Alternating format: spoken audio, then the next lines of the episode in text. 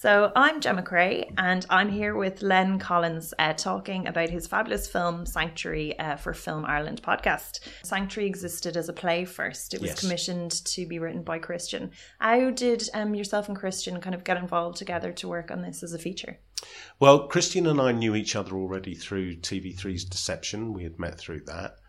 Um, we had also met because, strangely enough, initially we were both up for the same job at Blue Teapot Theatre Company, where they, because I got involved because they wanted to make a short film. Yes. So uh, they were looking for a writer to write the short film, and uh, myself and Christian were up for the job on that occasion, and I got it on that occasion. Um, but obviously, Christian, they really liked Christian, and they called him back and commissioned him for to write Sanctuary. And Petal wanted to write. She wanted the the Teapots to do a play that was about that issue of intimacy within the world of intellectual disability and the fact that they're always being watched. They're never they're never alone. They're never allowed to be on their own. Yeah. And um, so by the time that the play came out, I was already working part time teaching the actors how to act on camera. So uh, we, we had done the sh- we didn't ever make the short film, but we um, performed it at Culture Night in 2011 in the Druid Theatre, and I directed that performed reading, which we did almost like a stage play. But um, but yes, when I saw the play, um, it just blew me away really, because it was the interaction between the actors and the audience. There was kind of like an unwritten contract, which there always is between uh, actors and an audience when you go and see a live play. But this contract made the audience kind of almost participate because there was such warmth and joy in the room. And that was partly because before the play started, Petal announced she was directing the play. She announced that on occasion the actors may forget a line and she would prompt them and she would prompt them loudly. Well, this became a performance part of the play, particularly with uh, an actor like Patrick Becker, who plays Andrew in the film. Um, but he, if he got a laugh, it would kind of throw him. So he'd kind of say, "Okay, calm down, audience, calm down. I've got my line," and he'd make he'd make a piece of it. He'd kind of step out of character, get the line, and then into character again. And this became a wonderful thing to witness. But of course, what clicked in my head at that point was, this is why film is their medium Yeah. because they can forget lines or they can do things differently because we do it again and again and again. And when I saw them, the, the different actors have different abilities, that's for sure. Yeah. And if you can write towards those abilities and if you can compensate for that, uh, their attitude itself is 100% professional Yeah. not one argument on set, not one crossword. But what they will do is if they don't understand what you want them to do, they'll ask you. Yeah. If they don't like what you want them to do, they'll tell you. And if they think it's stuff, they'll just say, "No, that's silly, Len. I'm not doing that." so, so you, you you quickly it's it's interesting because they don't have that kind of side to them where I know certainly as an actor myself and when I've Yep. been directed what it feels like to get a note and the first thing that goes through your head as an actor is what did I do wrong Yeah. and you're paranoid and you kind of and it's why I admire actors because they go out there and they do it and they're exposing themselves and they're exposing themselves to raw emotion quite a lot mm-hmm. and that's something that most people in private life do not do and it's why we have this kind of whole reality TV culture now, because the people who go up on reality TV like to expose their emotions. The actors do it in a crafted way. In, in reality shows, it's more just the personality of the person. But the guys working with them, that was so refreshing because you knew they'd always give 100% and you knew they were always trying to give you exactly what you asked of them. So that that was something that while I was watching the play, seeing this, knowing through working with them, I a- afterwards we went to the pub, Yeah. as you do, Of course. Massimo's in Galway, um, and um, Great for food as well. it's great for Yeah. food, and it's a Chelsea pub as well. I'm a Chelsea football fan, so they always say, show the Chelsea matches there. Brilliant. um, well, I've probably made loads of enemies now. Man United fans, Liverpool fans. um, but what was fantastic about that was we were in the pub. Was, we were talking about the play, and I just said, "You know, you really should make this as a movie. It's a movie. There's never been a movie like this, and I know they can do it." Yeah. And Petal graciously said to me at that point, she said, "Well, if we do, you've got to direct it." I go, no, no, no, no, you direct it. You directed the play, and um, Yeah. uh, here we are all these years later, and I've ended up directing it. So uh, that's kind of how it started. But it was it was certainly also the script was so good. Yeah. And what's great about Christian's writing is his subtlety. He just finds these wonderful little turns, this wonderful little turn of phrase, or uh, the the beauty of his sensibility is throughout the script. You know, he he really caught them spot on, and that's why it works because it was written towards those actors, and of course we included the actors very much at every stage of development. So that was happening during the play. And then when we decided to make it into a film, um, obviously we were doing a lot of work without knowing whether we were ever going to get the money to make the film. But Christian did a draft, and I'd give him notes on it, and then and there was words and- exchanged. what between myself and Christian. Yeah. Ah, d- has he been talking?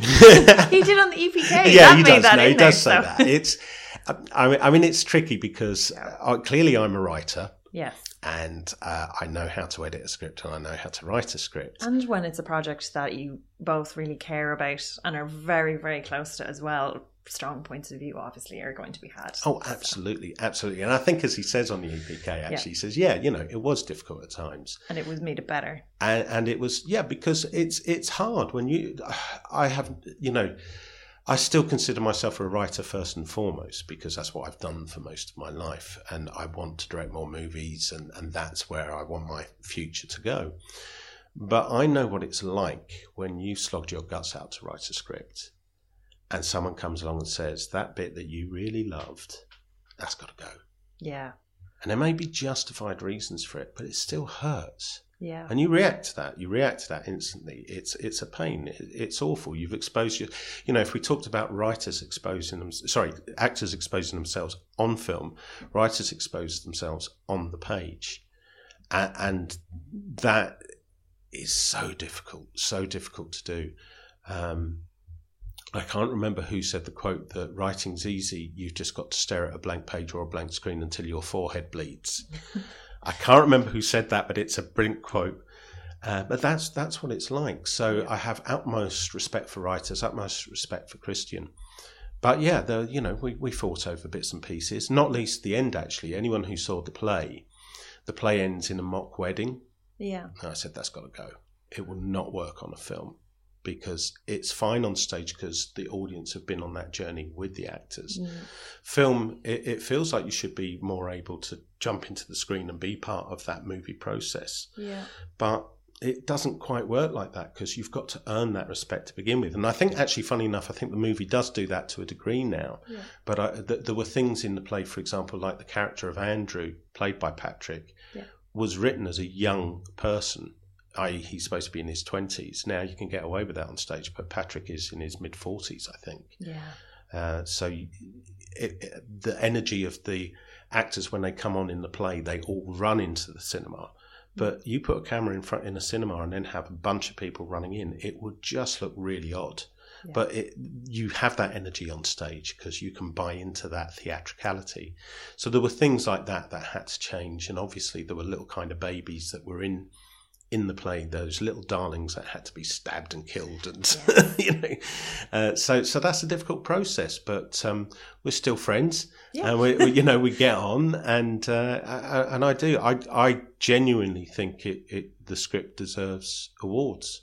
Oh, the the dialogue was just so snappy and fantastic. I a lot of Irish films can be so somber and heavy, and it's Mm. just there's such a, a lightness and funniness. The characters are so warm, and the there's just such a lovely relationship, especially between the two leads. Like your your heart is bleeding for them, and I do like it. It's a stunning film. Like it's just gorgeous. Thank you. Yeah. You did, you did, you really did the the play justice. I, I think anyway. So that did very well. Thank you. But yeah. Um, then I know you guys were up for the Catalyst. How is getting funding for the project?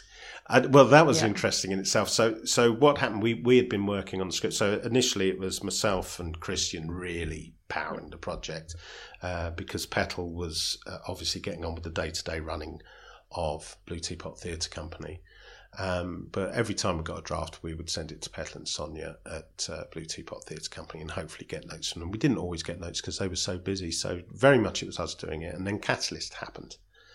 And we straight away thought, this is our chance to get a producer.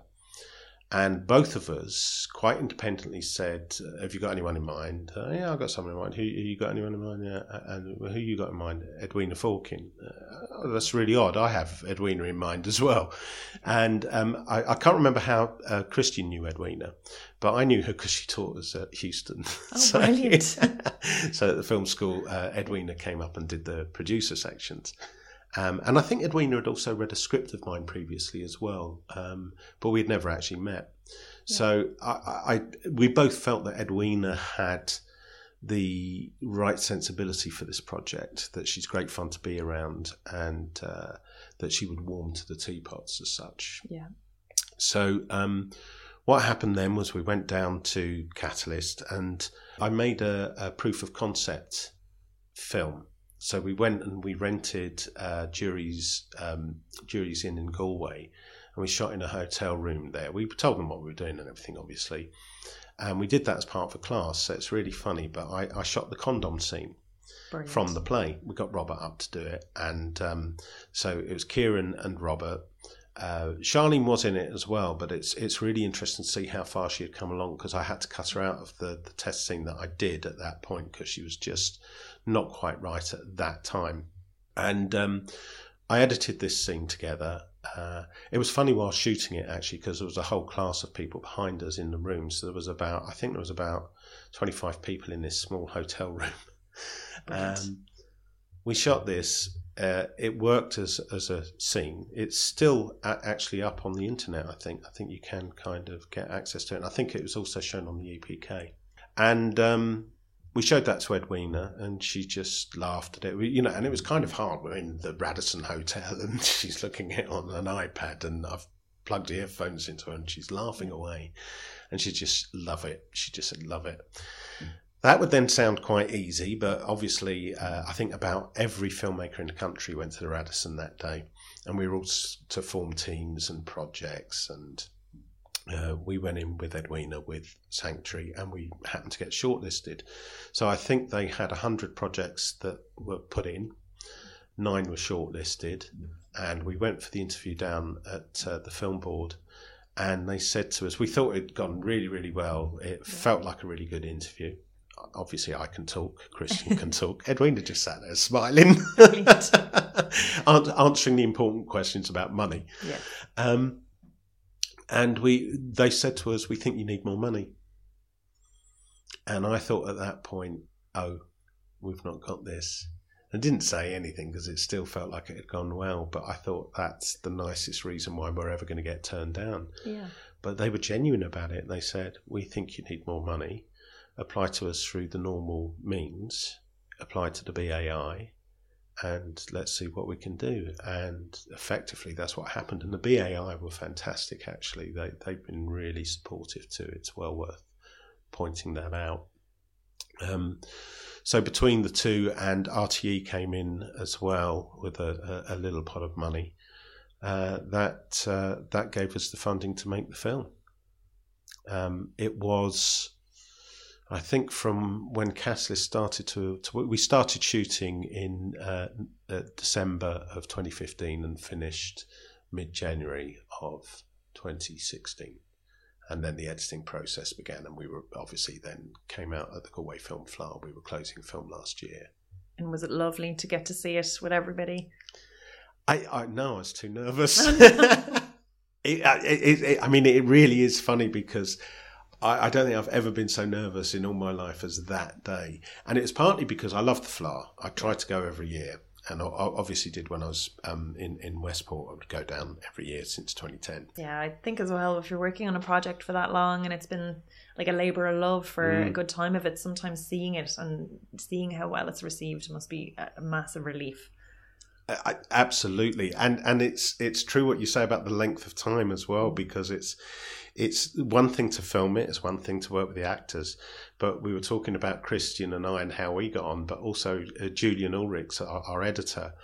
You know, anyone who knows anything about editing give the guy a prize. Give the guy a prize because he did a fantastic job because he was editing as we were going along.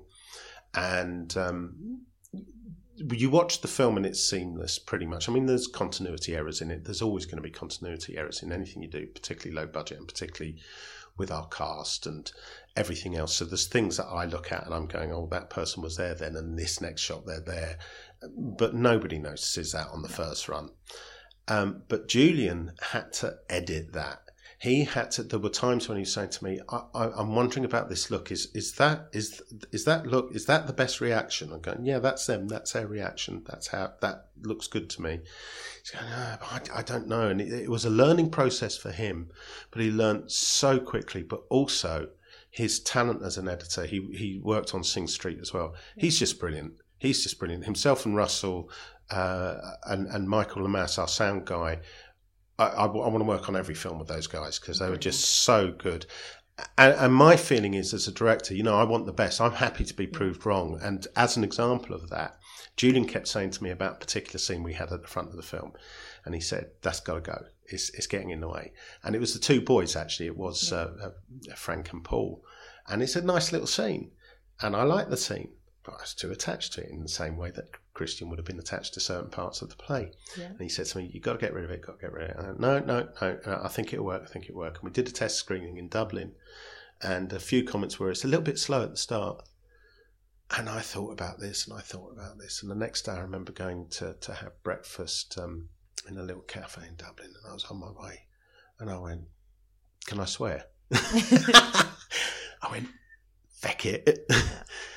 Oh, oh right. sorry, you're asking sorry, me. Sorry. I thought you were asking the people when you were in breakfast, and I'm like, yeah, it's fine, it's the internet. I, I, I just, I, I, my head exploded because yeah. I just knew he's right. It's that scene. That's what mm. stops it. That's what upset.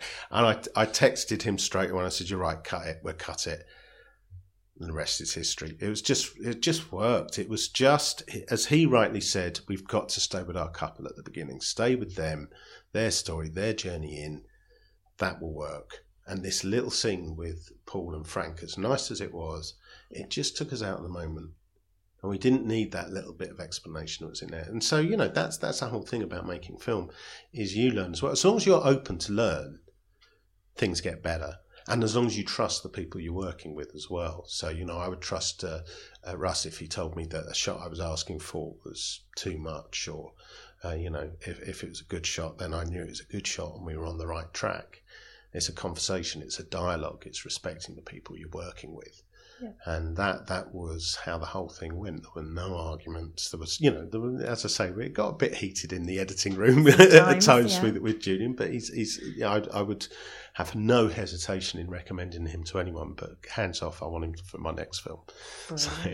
But the pacing is absolutely perfect because it's mm. this beautiful, tragic story of of some star-crossed lovers, and then you know, you have these beautiful moments of comedy from these side wacky kind of side characters who your heart opens up to immediately and and the beats just work perfectly. And then the comic timing like you know the, the juxtaposition from a certain shot to you know to the next scene it works really well. And the the sound is so well put together and really lifts it again. Like it the mood, the energy of it keeps going and really keeps you focused throughout the whole thing. So I re- that's that. Another thing I wanted to ask you actually was about the sound edit.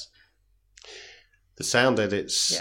interesting. Yes, um, the the I, I'm really into sound, and Michael Lamass again. I think he is a stunning sound guy. He he is so you you know that thing that everyone always says uh, that the drummer is always the weirdo in the band, the goalkeeper is always the weirdo in the football team, and the sound guy is always the weirdo on the film set. Yeah, yeah well, I like Michael, and I'm a bit weird like that too because I, I would sometimes I'd listen through cans and I go, "What's that buzz? What's that noise?" And we'd be looking for some machine that's in a corner somewhere, or um, I, I think sound is all too important. It is absolutely possibly even more important than the, than the image because if you can't hear a line or if you can't hear what's going on, it takes you out of the film.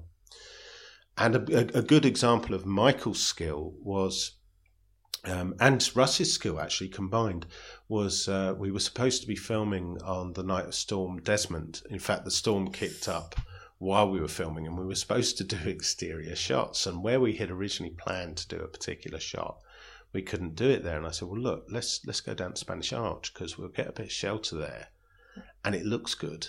Let's film the scene there." So it's the scene with um, Tom, the care worker, and Claire, the the hotel receptionist, where he goes in for the kiss, and it looks great, beautifully lit very romantic. And they just came from Shop Street, so yeah, oh, nearby, so it makes sense it's, as well. It's movie yeah. location though. It, it, Yeah. it is it, the, the geography of Galway is a little bit. Yes, sorry, Yeah. people from Galway. It, Oh no, no, I thought uh, it worked because that's close. It's not that, far, that's yeah. yeah. That, well, the whole of Galway is close to a degree, but there are kind of people walk out some doors and end up in different parts of Galway.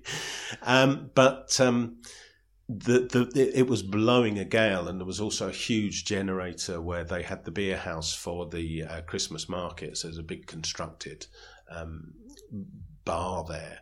And uh, Michael managed to get the dialogue recorded pretty much perfectly. It's it's not as perfect as we would want. If we had a bigger budget, we would have obviously been able to do other things with it, or even paid the bar to turn off their generators uh, or move them.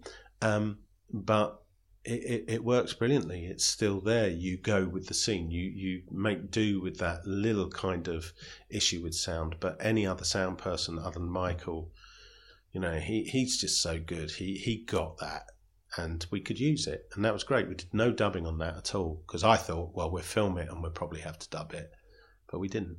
So that's that. Uh, that's an indication of his skill.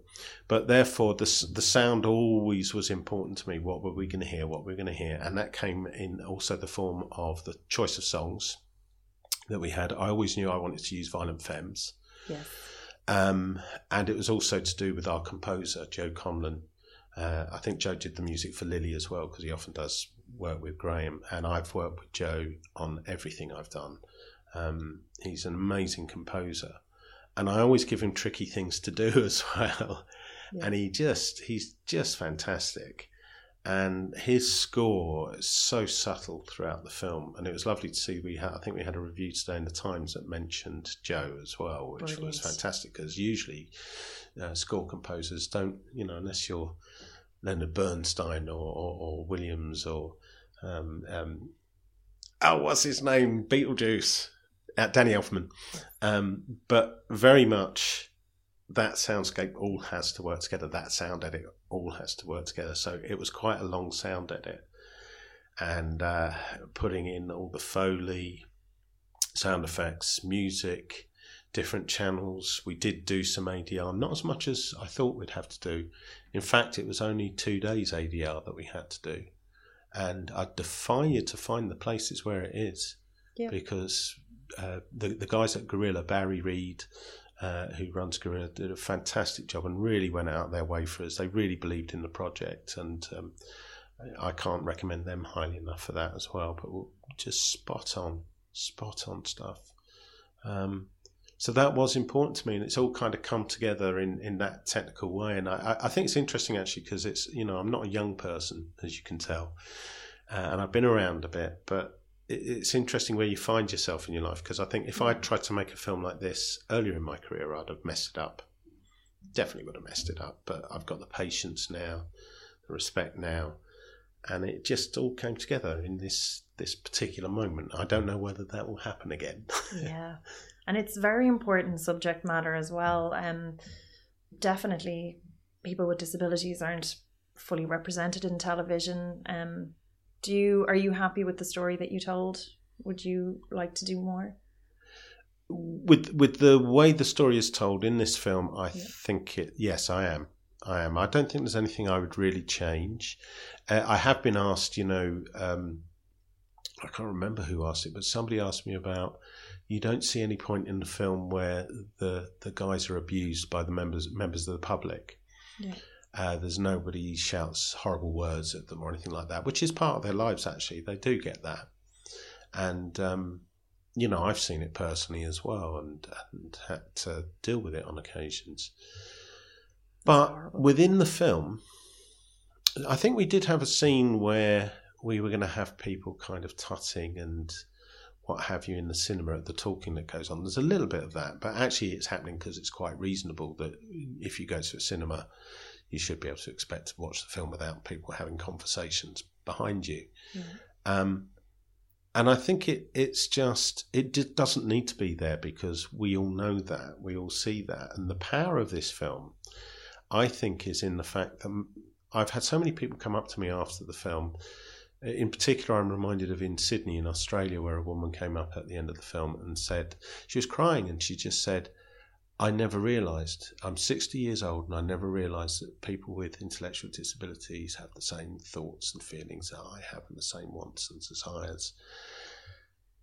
And she felt bad because of that. But I thought about that and I thought, you've got no reason to feel bad because actually it's never been on our screens. We Yeah. don't see that because it's either an issue led drama or it'll be a documentary about those things like, um, oh, what's that wonderful documentary that was done in the 60s about the mental institution? Film, film history going out my head at the moment, but uh, Yeah. e- everyone's going to be telling me what that is. Tit- Tit- Titfield Follies? Comments below and yeah. Titfield Follies, I think it is. Yeah. Yeah. Something like that. It's something like that. Um, but you know that that's what people are used to, or then the over theatricalized Frank, um, um, not Frank, Tom Hanks playing uh, Forrest Gump, uh, Rain Man with Dustin Hoffman, even to a degree Daniel Day Lewis playing someone with a physical disability, which is cerebral palsy. Everyone thinks that's intellectual disability. It's not. It's it's a physical disability. But we're used to seeing that. But seeing real actors on our screen who have the disabilities that they're supposed to have in the movies, we don't see that very often, and we especially don't see it with intellectual disability. Um, and I, and you know, as much as people love the film Garage, and I, you know, I think Garage is a great film, and Lenny's a great director, and Pat's a great actor. Yeah. I just always say, imagine that film now that you've seen Sanctuary with Kieran Coppinger in the role of Josie. That that you know, it'd be a different film, and it's because we, I don't think it's acceptable anymore for for a, a, an able actor to get up Yeah. and gurn away at the camera pretending that. And I've done this myself. I have to say, you know, I played plenty of dim-witted burglars that clearly, if you look back, if I look back on it, yeah, Yeah. that was an intellectually disabled character. As actors, we want to do the work, Yeah. and uh, we and also we want to inhabit that person. It, it, it is worth talking about that from an actor's perspective. You know, Daniel Day Lewis clearly wanted to inhabit. Um, the, the, the, characters that he does it so so much Christy so Brown is- Christy yeah. Brown, um, Lincoln, uh, the the guy he plays in Gangs of New York. You know, he he, he transforms himself because he wants to o- occupy that person. And it is my theory that actors are kind of self-loathing to a degree, and that's why they spend their time wanting to be someone else. But I only know that and can say that because I've done that, yeah. and I think writers are very similar as well. Yeah, I was going to say that sounds very familiar. as, as a. Well, the, the only Yeah. difference is we're megalomaniacs because we play all the characters. in it's, Definitely. so so yes, so I think there's there's something to do with that. But the power of the film is in that cast. It is in the fact that we use humour as a weapon rather than um, bashing people over the head with social realism. Though I love social realism, but you know, for for this, it was the way they wanted to tell the story as well. I think it does come across that it's their it's their voice and it's their world. I do think it like it does something special that a lot of other films haven't done. I, I think people are better for seeing it. Yeah. It, it. really is odd, but it does change people. Again, you know, people come out laughing, people come out crying, um, and and it, it's not that sad. But it's just you. You one uh, friend of mine who is a writer said to me. Uh, that when they first started watching it, they were so amazed by what they were seeing on the screen that Yeah. they, they forgot to follow the story for a bit. But then they go into it and they they just forget that they're watching disabled actors on screen or actors with disabilities is the correct way to say it. They forgot that and they just follow the story, and I think it does Yeah. drag you in. And I must have seen it, God, God knows how many times now. And but I still go in and sit and watch it if I'm doing a Q and A or or um, you know if there's space. Um, and it always drags me in as well. And I, I, I, I sometimes forget that I've directed it and Yeah. just get involved with that world that's on the screen. But again, you know, it's it's just it's not that often in this day and age of the superhero film, the the big tentpole blockbusters, that you can actually go and watch a film that really affects you emotionally, that really affects you in terms of telling you something that you've never seen before. On that note, everybody make sure that they catch um, Sanctuary, which is out in cinemas. And which cinemas now? Where can oh, see it? Now, now, I have to remember all the cinemas. Uh, it is on in Galway. It's on at the Eye Cinema and the IMC cinemas in Galway. Uh, so everyone knows where they are. And then in Dublin, we are on at the IFI. We are on the Lighthouse Cinema. We are on at IMC in Dún Laoghaire, and uh, we are also on in Dundrum. At, I can always because I always go to say Movie World, which is the Mayo Castlebar Cinema, um, Dundrum Movies, Movies Dundrum. I think so. Yes, fantastic cinema. It's in the Mets. I've been in there. It's really luxurious. So uh, get along to one of those screenings. Excellent. And thanks so much for talking to no, us. No, thank you, Gemma. Excellent. It's been a pleasure.